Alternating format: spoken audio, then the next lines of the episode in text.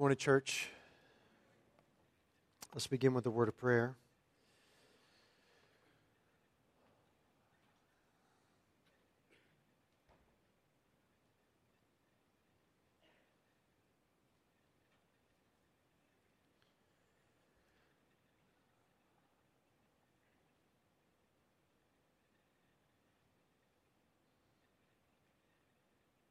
Father, we're grateful for these weeks every year to remember the greatest gift the world has ever known. And we recognize before you this morning, Father, that, that Christ in our darkness likely was the gift that we did not want.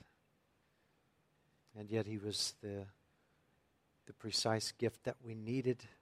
And we're so grateful that you gave him to us.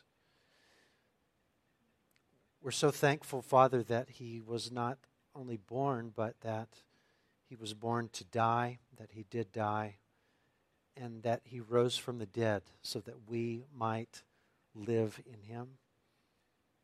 And we pray, Father, that as we open the scriptures together this morning, that we would revel anew in things that we are familiar with, that we might be able to slow down a bit in this month of the year that is perhaps the busiest month of the year, that we'd be able to slow down and truly enjoy the truth of the coming of Christ, who was born to die and to live again for us. We pray these things in His name. Amen. Please open your Bibles to Matthew chapter 1.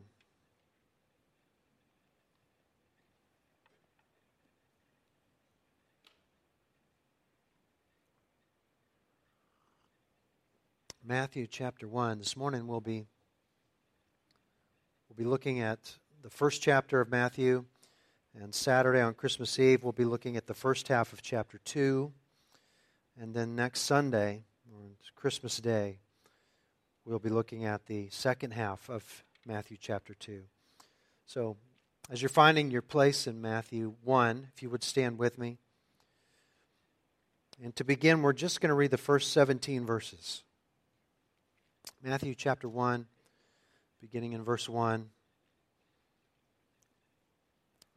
The book of the genealogy of Jesus Christ, the son of David, the son of Abraham. Abraham was the father of Isaac, and Isaac the father of Jacob, and Jacob the father of Judah and his brothers, and Judah the father of Perez and Zerah by Tamar and Perez the father of Hezron, and Hezron the father of Ram, and Ram the father of Amminadab, and Amminadab the father of Nahshon, and Nahshon the father of Salmon, and Salmon the father of Boaz by Rahab, and Boaz the father of Obed by Ruth, and Obed the father of Jesse, and Jesse the father of David the king. And David was the father of Solomon by the wife of Uriah.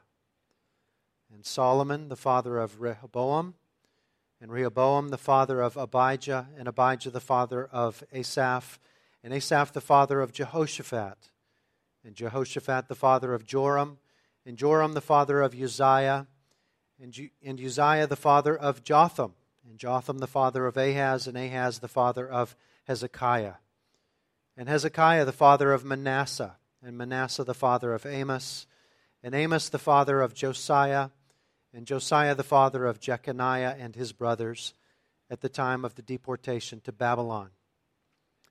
And after the deportation to Babylon, Jeconiah was the father of Shealtiel, and Shealtiel the father of Zerubbabel, and Zerubbabel the father of Abiud, and Abiud the father of Eliakim, and Eliakim the father of Azor, and Azor the father of Zadok, and Zadok the father of Akim, and Akim the father of Eliud, and Eliud the father of Eleazar, and Eleazar the father of Matthan, and Matthan the father of Jacob, and Jacob the father of Joseph, the husband of Mary, of whom Jesus was born, who is called Christ. So, all the generations from Abraham to David were 14 generations, and from David to the deportation to Babylon, 14 generations, and from the deportation to Babylon to the Christ, 14 generations. You may be seated.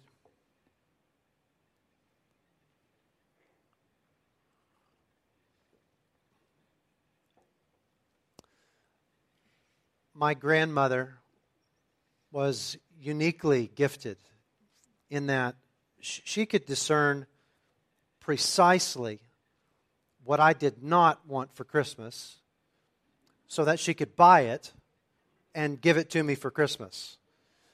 She was so gifted that she was able to even give me things that it would never occur to me to not want unless she had given them to me. For example, when I was in the first grade, we're sitting all together, the extended family, on Christmas Eve, opening presents, and I'm opening her present, and I'm looking at it. Wow, I, I didn't even know I didn't want a hair dryer. But now I know. Thanks, Mama. But that same night, just a few moments later, my uncle handed me a, a, a tiny little box. And that's generally not a good thing to a seven year old, the little box. And I'm wondering, was this jewelry? Did Mama put you up to this? But I open the box, and in this box, I can hardly believe my eyes. As I'm looking at this thing, my uncle says, Every boy needs a pocket knife. Now, I had no experience with this kind of thing, but that just sounded, it, it felt true. And over the next few days, it proved to be true because I found about 20 times a day, found myself in situations where I, I had no choice but to take that knife out and go to work on something. And I was thinking, how, how did I survive all these seven years without this thing? Has, has anybody ever received a gift that they either didn't want or didn't know they needed? Anybody? That is exactly the situation that the Jews were in at the first Christmas. The Jews wanted a Savior, but not the kind of Savior that Jesus turned out to be. They thought that their biggest problem was Rome. And so they wanted a military Messiah to conquer their foreign oppressor, lead them to political freedom. But Jesus wasn't what they wanted. And what he said about what they really needed was so offensive to them that they murdered him.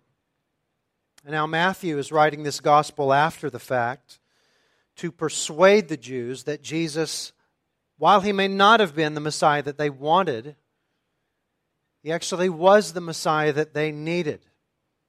And this first chapter makes the case that Jesus is the Messiah. He's the Messiah that you desperately need.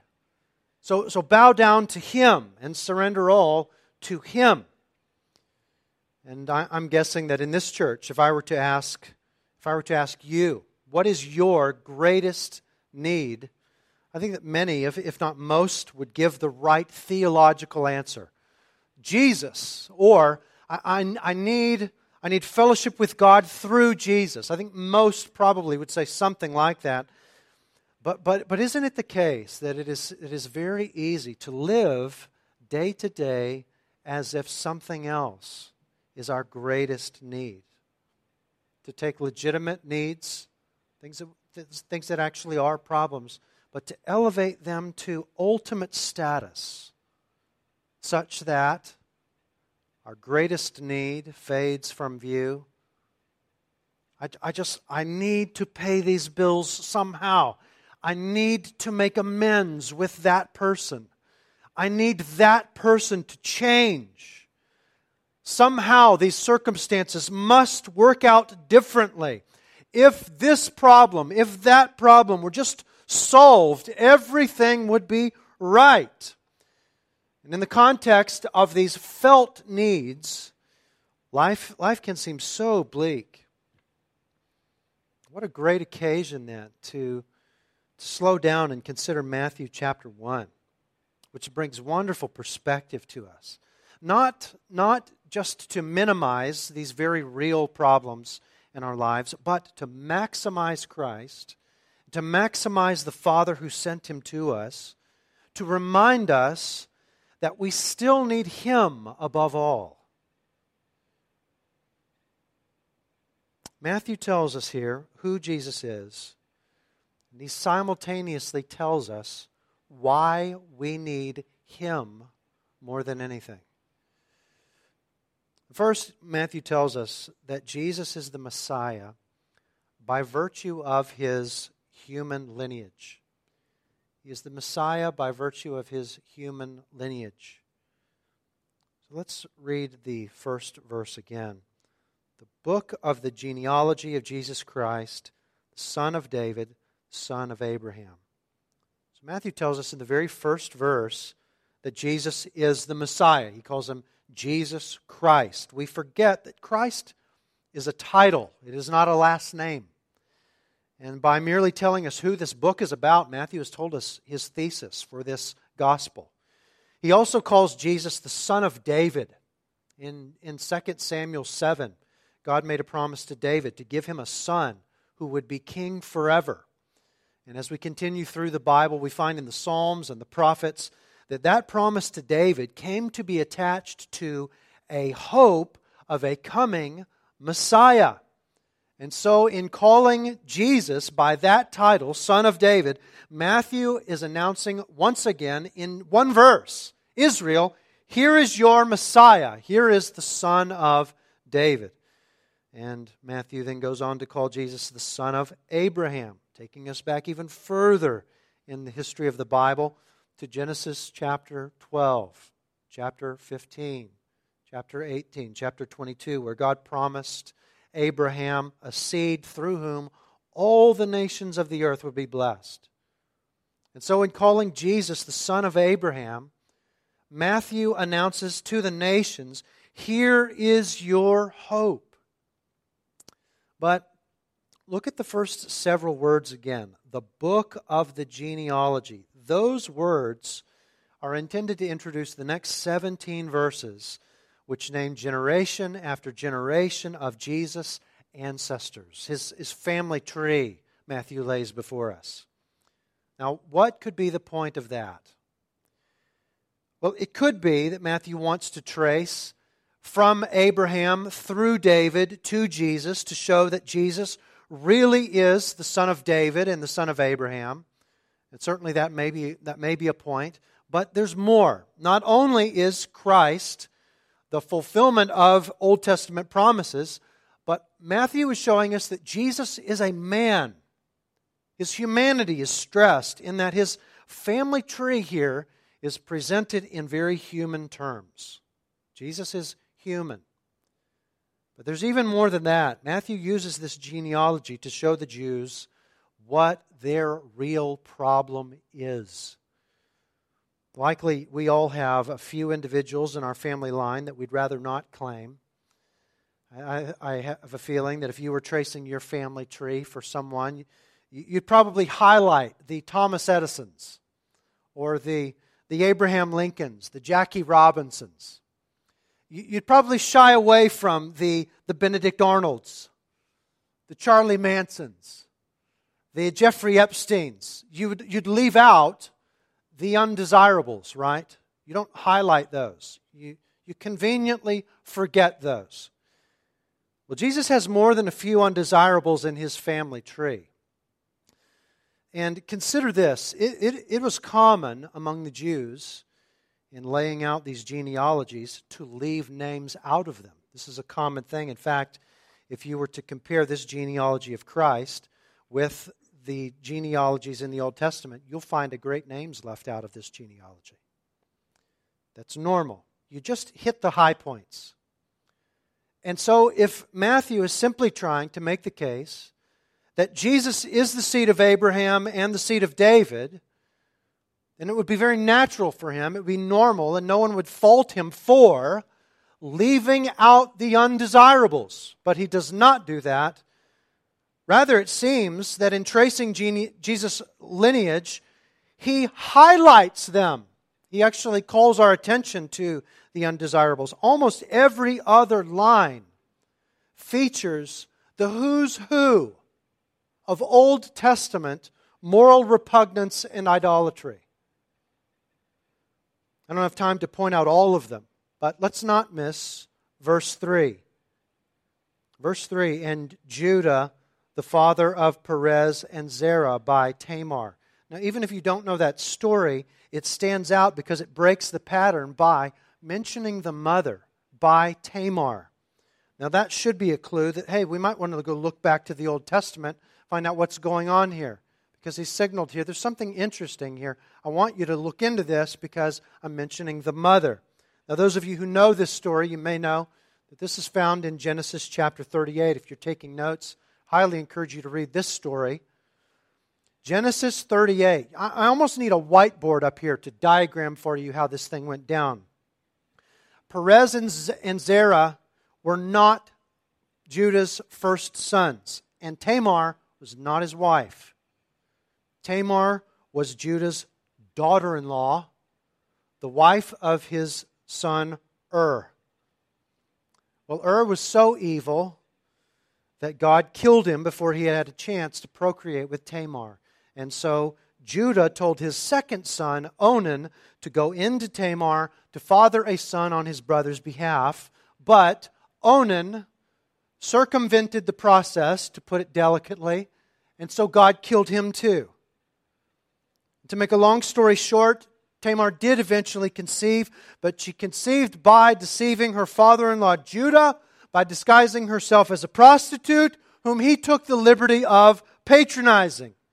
And the offspring of that encounter were these twins, Perez and Zerah, such that Judah was not only their father, but also in a twisted sense their grandfather by levirate marriage. It's one of the more bizarre episodes in the Old Testament, and Matthew doesn't want us to miss it. Saying, hey, everybody, remember this? Remember that dark story in Genesis 38? That's Jesus' family. Wow.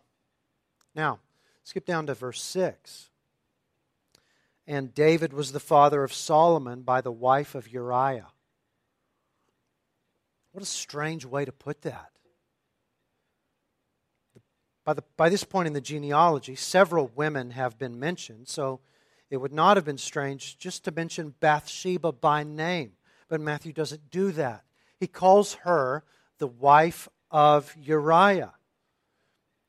And what is it that Matthew wants his, his readers to recall then?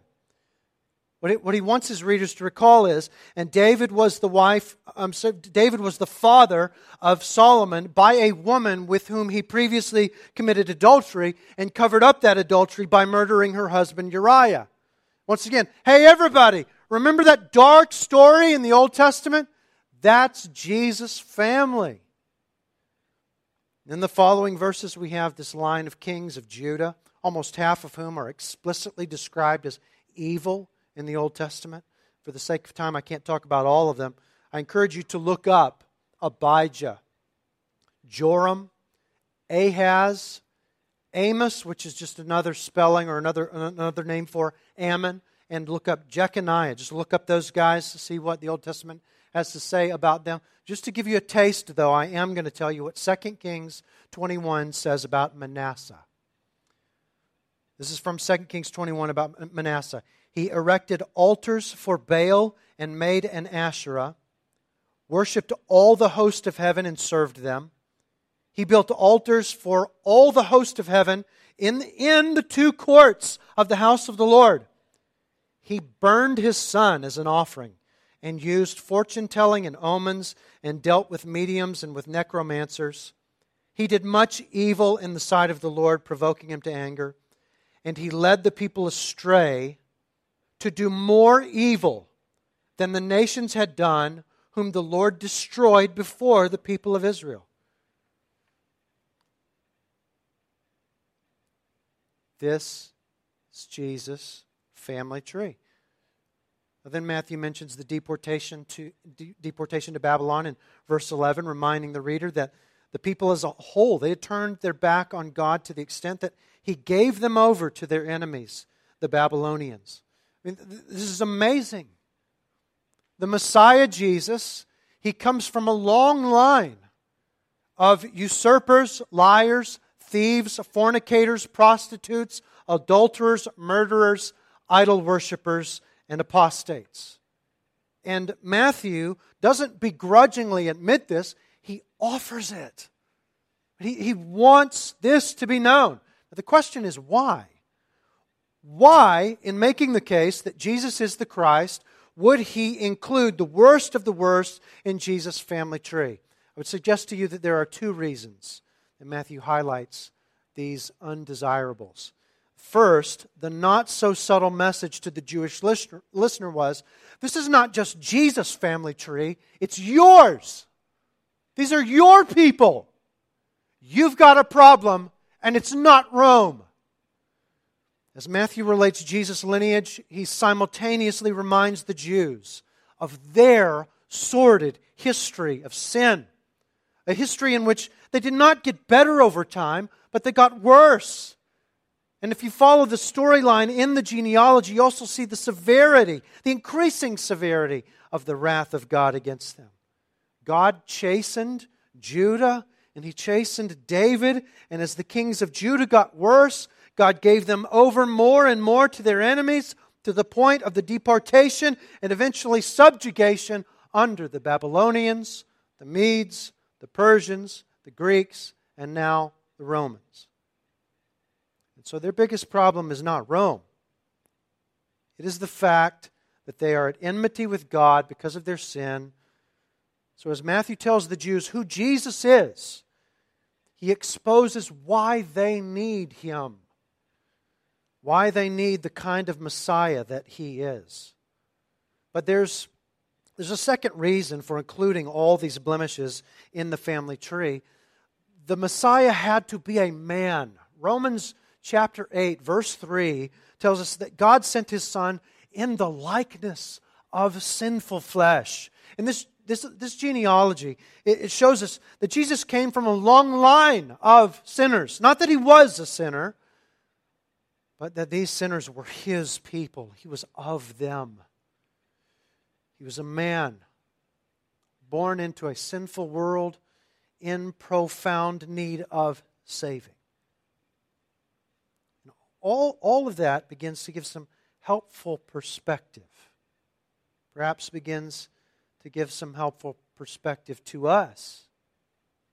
I've got problems, but they are not as bad as my worst problem. And it appears that the Messiah stepped into this mess of humanity in such a way as to address the worst of problems. So, what does this genealogy tell us? Jesus is the Messiah by virtue of his human lineage, and it begins to tell us why we need him.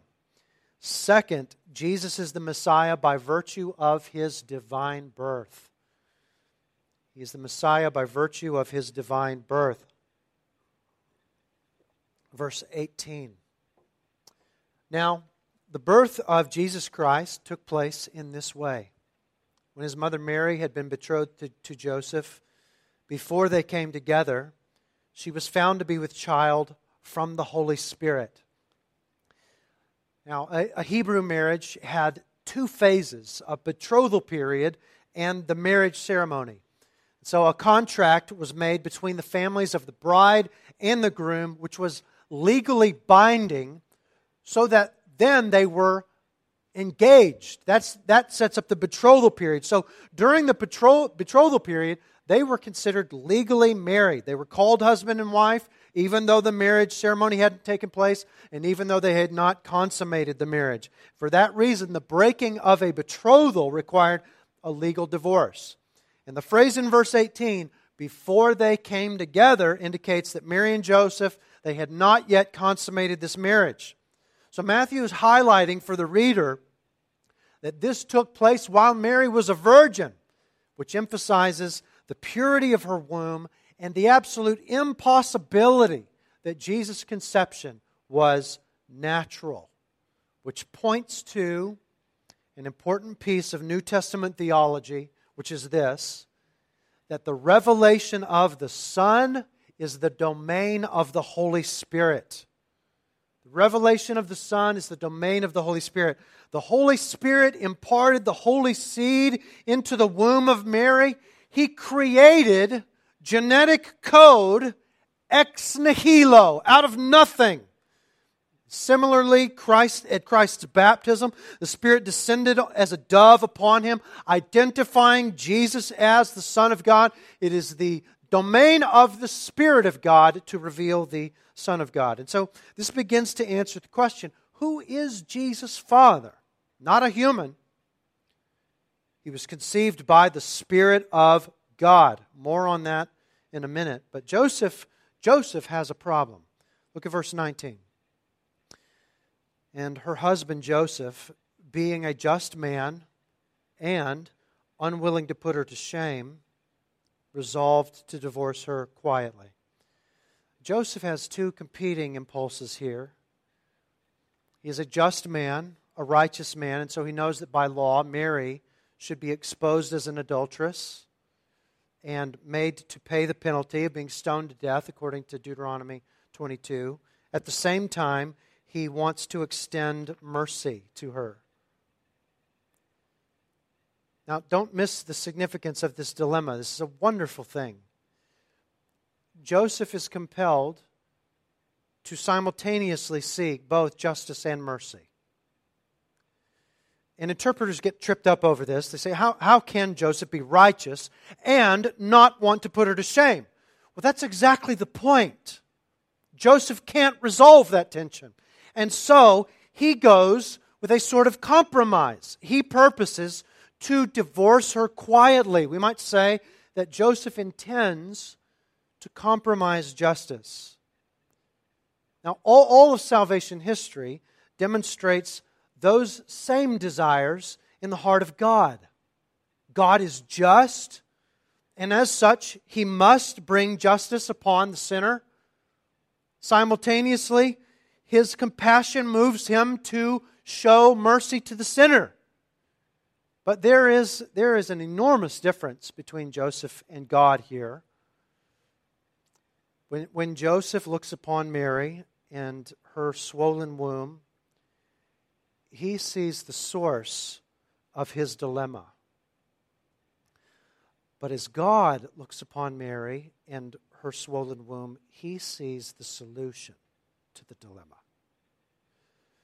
For in that womb is the one through whom God will be shown just and the justifier of the one who has faith in Christ. Verse 20 But as he considered these things, behold, an angel of the Lord appeared to him in a dream, saying, Joseph, son of David, do not fear to take Mary as your wife, for that which is conceived in her is from the Holy Spirit. So God resolves this tension for Joseph with this spectacular revelation. Don't be afraid to take Mary as your wife. Why?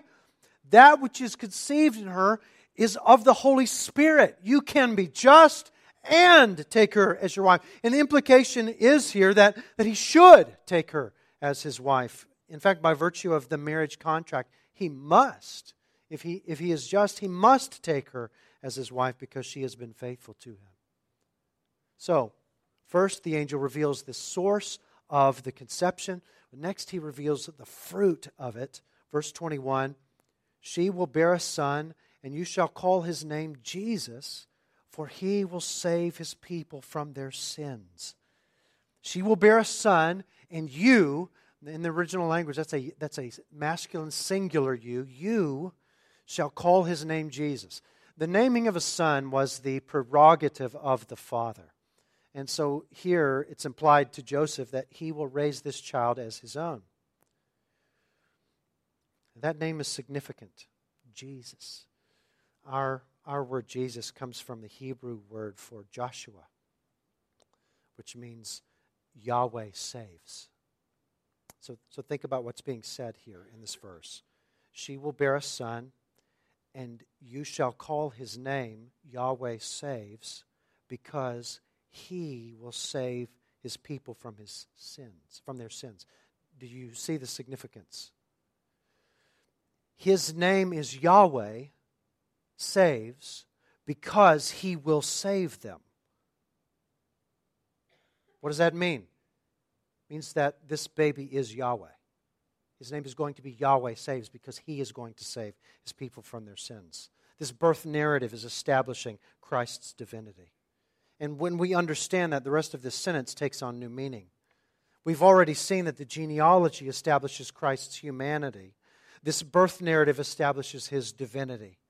And because of those two things, the prediction that he will save his people from their sins has, has fuller meaning. He, God, will save his people from their sins. The God who chose them from among all the nations of the earth to be a people for his own glory. The God who simultaneously represented justice and mercy to them. The God who saved them in the wilderness and in so many other occasions in the Old Testament. He will save his people from their sins. And he, the man, will save his people from their sins. His people, the, the people in his family tree that Matthew has just outlined. These are his people, the people that he will dress like and talk like and live like and eat like, the people of whom he will be one. He will save his people from their sins. That genealogy shows the reader you've got a problem, and it's not Rome. Your problem is the righteous wrath of God over your sin. And this Messiah is no political Messiah. He's no mere military man who will save you from a mere man, Caesar. But this is a God man Messiah who will save you from your sin. And so, all the centuries of depravity represented in that genealogy here, all the pain, the guilt, suffering, darkness, damnation, sin, he will save them from all of that. This may not be the Messiah that you wanted, but he is the Messiah that you need. And in that, Matthew makes this final point Jesus is the Messiah by virtue of his saving work. Jesus is the Messiah by virtue of his saving work. Can you imagine how Joseph's heart must have swelled at hearing these things? Not only has, has Mary been faithful, but more than that, in her womb, she carries God Almighty in human form, and God Himself has called Joseph to raise that child as his own. And even more than that, salvation has come. He will save His people from their sins. Verse 22 All this took place to fulfill what the Lord had spoken by the prophet Behold, the virgin shall conceive and bear a son, and they shall call his name Emmanuel, which means God with us. I, I suggest to you that Matthew arranged the contents of this chapter to coincide with the meaning of the name Emmanuel. Our English translations say, which means God with us. And that, that is true, but it, it reverses the word order. Typically, that's fine because that's how we talk. We typically will put the noun first and, and the prepositional phrase after it. But here, the word order is important. Emmanuel is actually a Hebrew word, and the Hebrew word Imanu means with us, El God. With us, God. And the Greek text of, of this chapter, this verse, it preserves that word order. So, so this verse, verse 22, says, which means with us, God. So, what Matthew is saying is that all of this, all of this, all, all, all the things related here, the genealogy and, and, the events surrounding Christ's birth, the whole of it happened to, to fulfill the promise of the coming of this with us God. The genealogy, the birth narrative with us God. He is Emmanuel.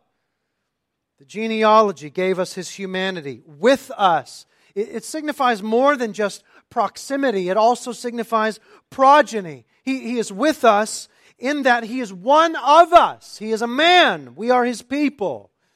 And that birth story gave us his divinity. He is God. And these things together tell us He will save his people from their sins. Only a man who is God could do it. And only God who is a man could do it. The with us God. Verse 24. Look there with me. When Joseph woke from sleep, he did as the angel of the Lord commanded him. He took his wife, but knew her not until she had given birth to a son. And he called his name Jesus. Yahweh saves.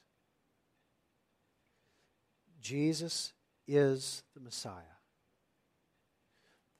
This text tells us he will save his people from their sins. The question is then who are his people? Does Christ save everyone from their sins?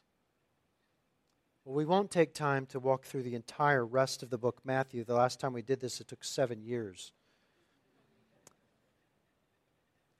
But the rest of the book of Matthew demonstrates that they enter the kingdom of heaven who repent of their sin, surrendering everything they are to Christ as Lord, trusting in his death and resurrection alone to save them from their sin. Jesus saves his people from their sin by dying by paying their penalty on the cross that's why God was able to resolve the tension between justice and mercy in a way that Joseph couldn't. God was just by punishing Christ for sin in our place, and because he punished sin that way, he is righteous in forgiving us. Us, we who repent of our sin and trust in him. Those who do not repent and trust in Christ to save them they will pay the penalty for their own sin for all eternity. If you have not repented and trusted in Christ, God's word calls you this morning to recognize that you are a sinner under the wrath of God, and Jesus Christ is the Messiah that you need. Without him, you are doomed. But if you repent and trust him, you will be saved. He saves his people from their sins. The Jews wanted a particular kind of Messiah because they misunderstood their greatest problem to be Rome. And many today want a Messiah in accordance with what they understand to be their biggest problem. T- take a look at anyone what they are chasing with their life is their Messiah. And that person or thing that is their Messiah, they understand that person or thing to be their Messiah because they think that Messiah addresses their deepest need. And what that means is that being wrong about what is our deepest need is a terrible error because it leads us to chase after false messiahs such that we reject the one true Messiah. Our secondary, our tertiary problems that we face, though they are very real, they all stem from entrance of sin into the world. And so, tragically and ironically, when we chase false messiahs, we abandon the true Messiah who alone addresses our greatest problem and by extension all others. Many of you repented and trusted in Christ long ago, but you find yourself in these days tempted to trust false messiahs in your everyday life. This text sets before you the truth Jesus is still the Messiah that you need? If the with us God could be trusted to save you from your sins, he can be trusted with all else. As we close, just consider what a glorious thing it is that God gave us a gift that we did not want. What a glorious thing it is that He gave us the gift that we needed. What a glorious thing that He gave us Jesus. Let us trust Him and let us worship Him. And let us pray.